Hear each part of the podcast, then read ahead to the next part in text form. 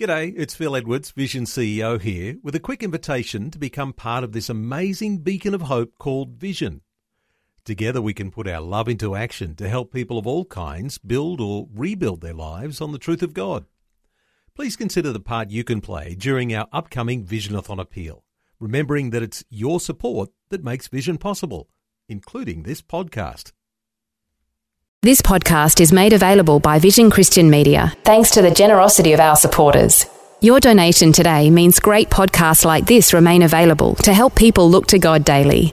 Please make your donation to Visionathon today at vision.org.au. Today. Today. Today, Today with Jeff Vines, we are taking the gospel to the world. pastor, apologist, and Bible teacher. Bringing people far from God near to God. We believe in one truth that will be delivered in love and compassion, connecting every one person to all that God has promised them.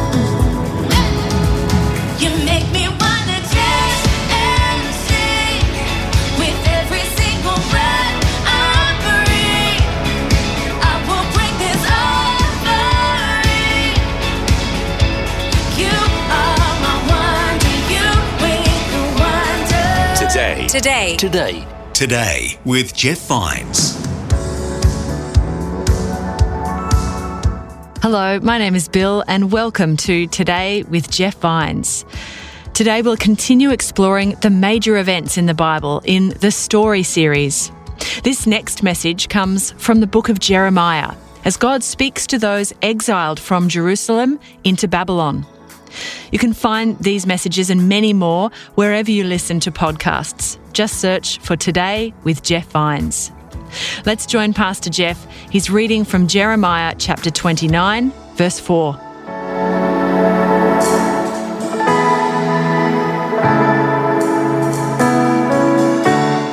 Turn in your Bibles, if you would, over to Jeremiah 29, verse 4. While you're looking for that, want to get started, want to set this up by, ask, by, well, I guess by reminding you of something, and that's this. According to the Bible, you had nothing to do with where you were born, right? Nothing to do with that. You didn't do something in eternity past that made God decide, okay, I'm going to have you be born in the promised land, a place called Tennessee. That is not something that you could do, right? So you had no say. According to Acts 17, actually, if you want to read that chapter sometime, you had nothing to do with where you would be born, on what continent you'd be born. The Bible actually says that God drew out the boundaries of man, that uh, He decided who was going to be born when and at what time and among what people. Somebody else decided where you were born, but it goes beyond that. And this is what we forget. It goes beyond that into this. As you get older, you look back on your life and you realize a couple of things. Number one, you realize my life did not turn out the way I thought it would. That's the first thing. The second thing is, is this you start to realize that I had very little control over my life. You start to look back and think, man, I wanted to go this way. God took me this way. And then God took me, I wanted to get here, but He had a path that like zigzag. And you start to realize that, man, I, although I thought all along I was in control of my life, it appears that somebody else was. And the Bible asks you to stop and think that if it looks like, if it looks like you weren't in control of your life, chances are that you weren't in control of your life, somebody else was. So the Bible goes past saying that where you were born, you had nothing to do with. And if you're honest with yourself, even though it might be difficult for some of you, chances are high that you really had little to nothing to do with where you're living right now. That God positions us all through our lives, where we live, what house we live in. You think, oh, I chose this, I chose that. But the reality is, there's a God who says He draws out those boundaries. You're where you are right now. He positioned you here, and the little string that is your life, that little string that represents your life that you were given, you're supposed to take your life represented in that string and intertwine it with everybody else's life and become one to do something fantastic. Now, folks, this message, as you go to Jeremiah 29, it is uncanny how similar the experience of the Hebrews in Babylon is similar to your experience and mine. Let me show you what I mean. In 587 BC, Nebuchadnezzar marches in, the king of, uh, of Babylon, marches in, and he devastates the children of Israel. Uh, the Hebrews are taken away from their culture.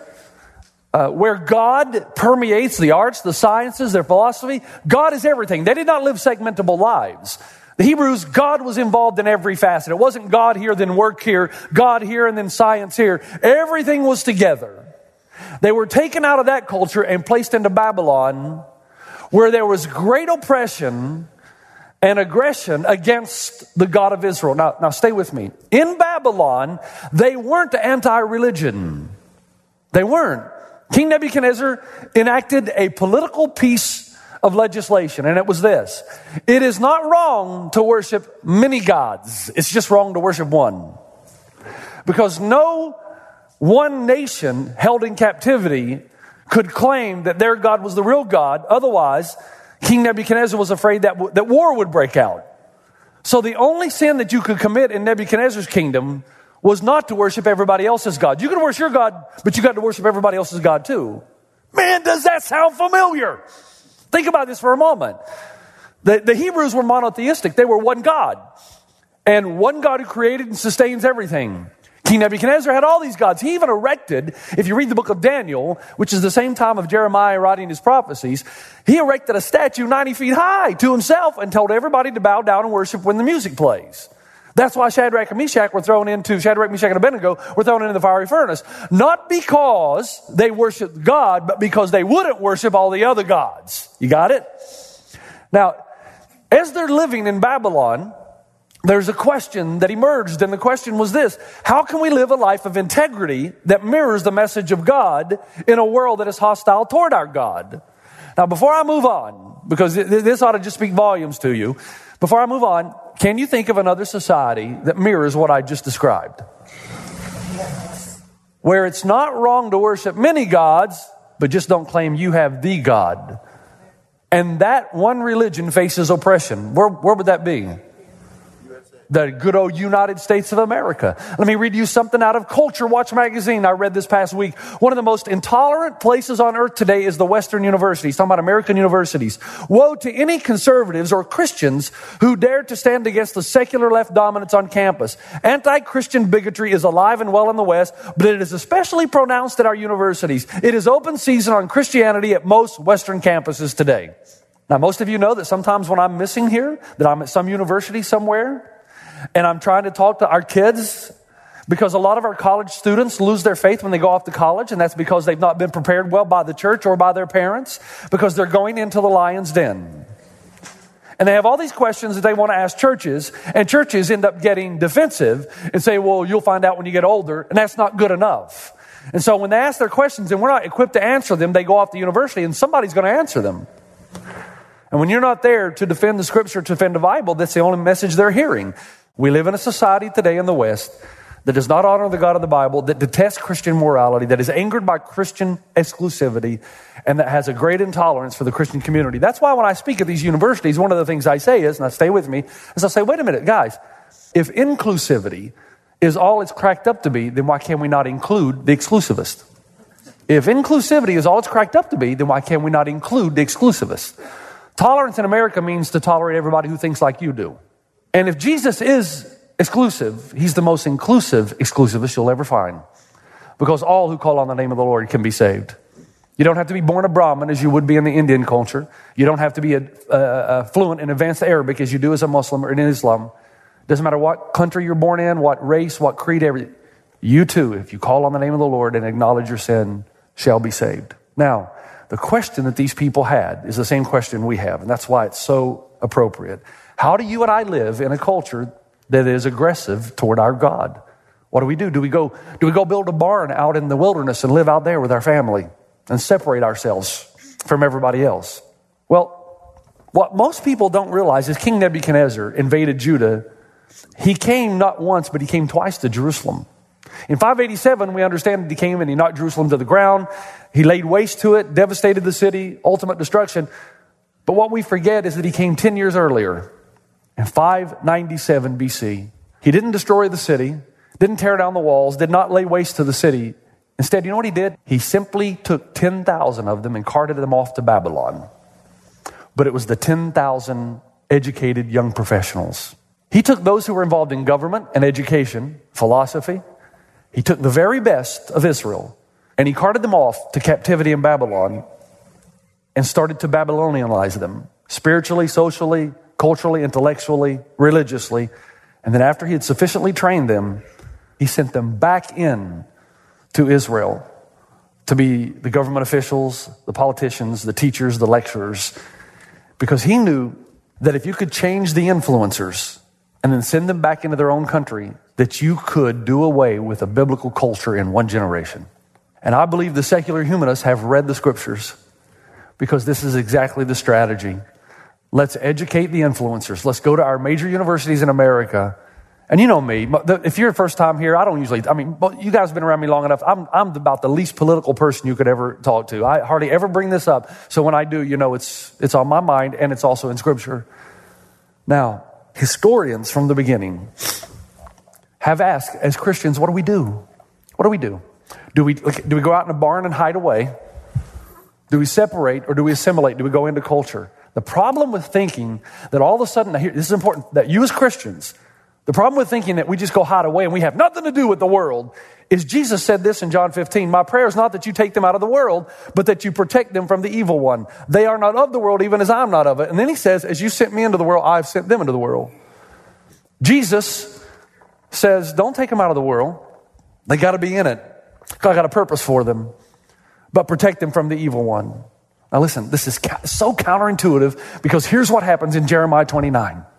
When the Babylonians capture the Hebrews and they send them over into Babylonian captivity, when the Hebrews first get there, they live near a place called uh, Nippur, uh, just adjacent to the, the Kebar Canal.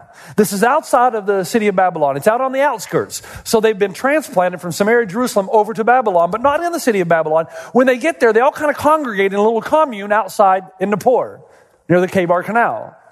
Now, about that time, Hananiah, who is a false prophet, starts writing letters to them, and he tells them this do not go inside the city. Do not move inside the city. We are believers, they are unbelievers. Babylon is the source of pagan worlds, pagan cultures. Have nothing to do with them. Don't get involved politically, economic, socially. Just stay away. Stay away. Avoid at all costs. Pray against it. Pray against the city. And Hananiah said, We prophets see that God is going to judge the city and we're going to be returned to our rightful place of rule. Pray against the city. Have nothing to do with this evil place. In other words, separate yourself completely. Go out and live in the wilderness somewhere and say, We will have nothing to do with you. Jeremiah, the real prophet of God, here's what Hananiah has done. So he sits down and begins to write as he hears from the Lord, the real prophet of God. And he writes a scathing letter that becomes the blueprint for those who are living in exile. It becomes a blueprint for how to live when you're living in a culture that oppresses your faith and oppresses God. And here's what he says. This Verse 4 is what the Lord Almighty, the God of Israel, says to all those I carried into exile from Jerusalem to Babylon build houses and settle down, plant gardens and eat what they produce, marry and have sons and daughters, find wives for your sons and give your daughters in marriage, so that they too may have sons and daughters. Increase in number there, do not decrease, and seek the peace and prosperity of the city to which I've carried you into exile. Pray to the Lord for it, because if it prospers, you too will prosper. Do not let the prophets and diviners among you deceive you. You have to understand when the Hebrews would have heard this, it would have been so counterintuitive.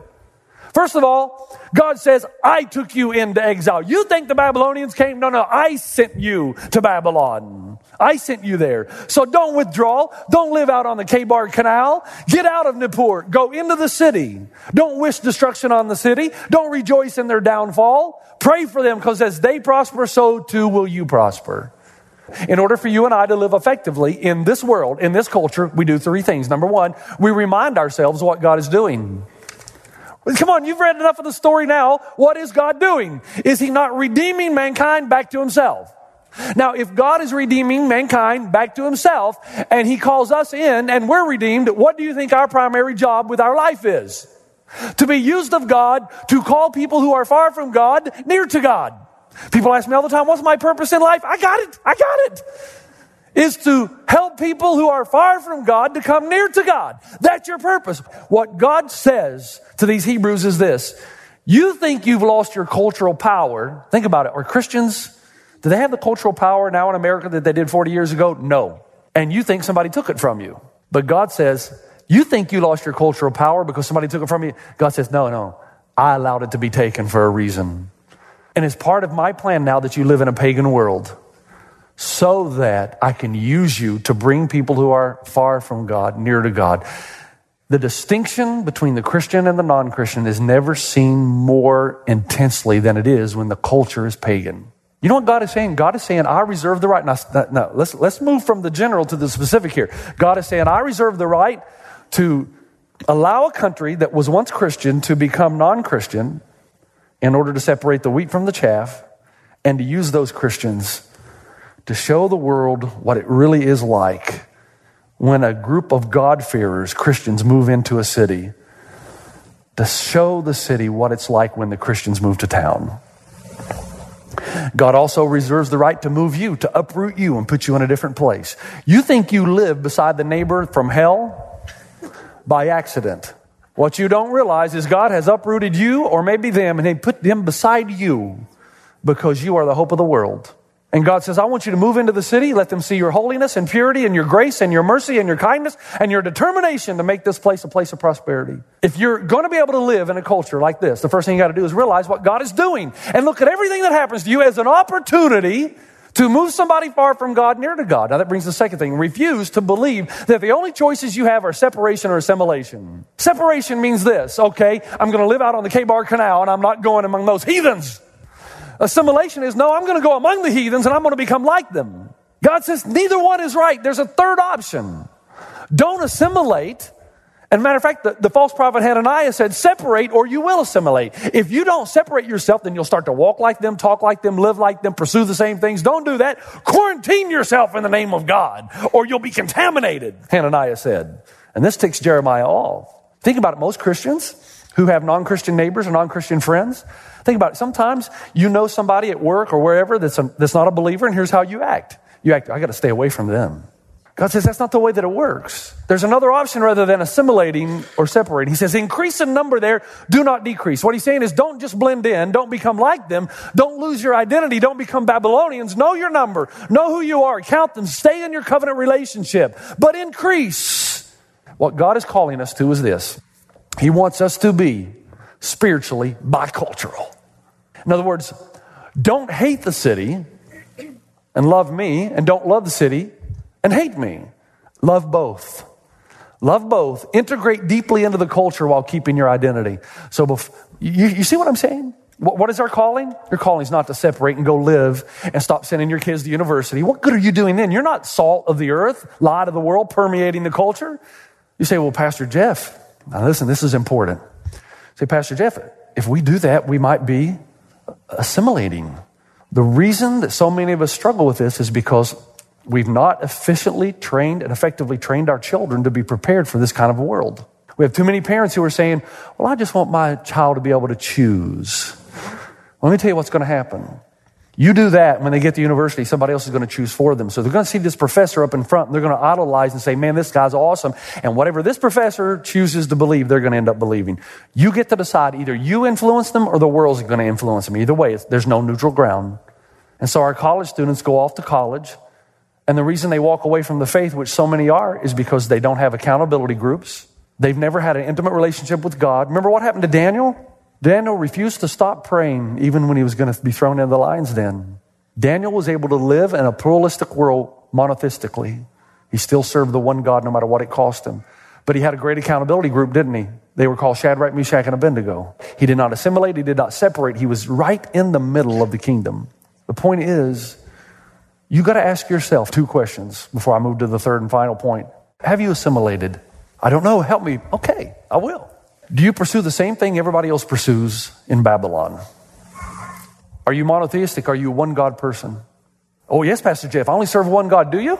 So your God is God alone, right? So if you're in business and you have a chance to make a ton of money, but you have to do something unethical, you're going to choose to obey God, right? And if this God asks you to conduct yourself certain ways, like in, let's say, the physical side of your relationship with a man or woman that you're not married to yet. And the culture said, no, this is the way we're going, but you're, you're one God. You're not multi God, so you got one God. You're going to go that way, right? Have you assimilated? Have you allowed the culture of Babylon or the culture of our world to dictate how you live your life? Or has God dictated how you live your life? That's the way you know. Or is your life in such stark contrast to everybody else's life around you that they're compelled toward you. You're so different. Have you assimilated? Have you separated? Do you live in your holy huddles? The only friends you have are Christians, and you just get together in your holy huddles. There's no intentionality in your life whatsoever to bring somebody far from God near to God. When we talk about one life, you just let it go right over your head. Wait a minute, I thought we said earlier that the primary goal of your life is to bring somebody far from God near to God. When's the last time you did that? Wait a minute. It's not like one of the goals, it's like what Jesus did, and we're supposed to be like him. Who are you investing in? Have you assimilated or have you separated? There's a third option, and the third option is to permeate. Not separate, not assimilate, but to permeate, to come inside the culture from within. Go ahead, do your jobs. Go do your sporting events. Live your life. Live your life. Don't separate. But as you live your life, live distinctly as a people of God and let them see such a difference and contrast in your life that they're drawn. Let me, hear, let me show you one more time. Verse, verse 7. He says, Seek the peace. Seek the peace and prosperity of the city to which I've carried you. The word is shalom. If you know anything about shalom, you know it means much more than just hello, goodbye. It's a complete total well-being kind of a greeting, a multi-dimensional well-being that includes spiritual, physical, yes, even economic well-being. You're praying for the prosperity of your community. Here's the point. He's saying that I want them to see what happens when God's people goes in the middle of Babylon, how Babylon continues or begins to prosper because my people are there. Do you hear what God is saying? This community right here should be prospering because we are here. It should prosper in that crime goes down. Those who are living less fortunate lives, poverty goes down and spirituality goes up. Now, stay with me. Isn't this the gospel? God sends Jesus to a foreign place. They are hostile toward God. What does he do? Does he separate? Well, I'm going to go out here and live with John the Baptist. We're just going to hang out and eat locusts and honey. No. No, no, no. He does go into the wilderness for 40 days, but just to prepare for what God's going to do with him in the city. Does he assimilate? No, man. He goes right into the institutions and the establishments, but he's nothing like them. He didn't assimilate, he didn't separate. What did he do? He said, Come to me, all you who are heavy laden, and I will give you rest. He lightened the load of those who were suffering, and he lightened your load and mine when he went to the cross, and he did for us what we could not do for ourselves. The burden was too heavy to bear against the holiness of God, so he took all of it on his shoulders, and he died for you and me. He lightened our load. You know what God has called you to do? Is to lighten the load of this community. All the pain. There's only one man who can embrace and take on himself all the pain of the world, and that's Jesus. But what he does, the church is the hope of the world, and every member, every part of the church, every individual, he gives a portion of the pain of the world. What's your portion? What are you doing with your life to alleviate the pain of somebody else? You say, Pastor Jeff, help me. I don't know what I'm supposed to be doing. Then come back next week because I'm going to tell you. There's no way I could do this in one sermon. If you'll come back next week, I'll get you started and help you find your way. I am telling you that there are people all out who are crying help and they need you. And it is your calling. And when you get to heaven and you enter into the gates, who will come up and say, Man, you saved me? Well, I don't even remember you. Yeah, you fed my family. You cleaned up our orphanage. You gave me hope. There's only one man who takes all the pain of the world, but then he takes that pain and he distributes it evenly among all his followers and says, Go, you are the answer to evil in the world. What is your portion? I would pray that this is a message that would be taken to heart. I pray that our lives would be changed because of it. Father, I pray that we would hear the call to alleviate the pain and suffering in this world and to recognize that we live here for a reason and that we come to this church for a reason. And our job is not to just simply come and occupy a chair, but to drop anchor and say, How can I use my life to make a difference and impact in this world? Go with us, God. Forgive us where we have separated. Forgive us where we have assimilated and help us to permeate our world as we help people who are away from God come near. In Jesus' name, for His glory. Amen. You've been listening to Today with Jeff Vines. Next time, we'll bring you a new message from Pastor Jeff. You can listen to more messages like this. Just search for Today with Jeff Vines wherever you get your podcasts. You make me wanna dance and sing with every single breath I breathe. I will bring this offering. You are my wonder. You with the wonder. Today. Today. Today. Today with Jeff Vines. Thanks for taking time to listen to this audio on demand from Vision Christian Media. To find out more about us, go to vision.org.au.